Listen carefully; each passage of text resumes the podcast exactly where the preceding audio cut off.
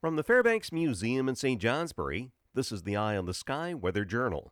The sun rose this morning at 6:41. It will set this evening at 5:28. Length of the day 10 hours and 47 minutes.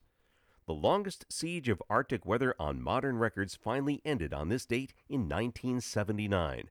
West Burke and Enosburg Falls recorded 18 straight mornings of below zero temperatures, dropping as low as 37 below in West Burke and minus 38 in Enosburg Falls.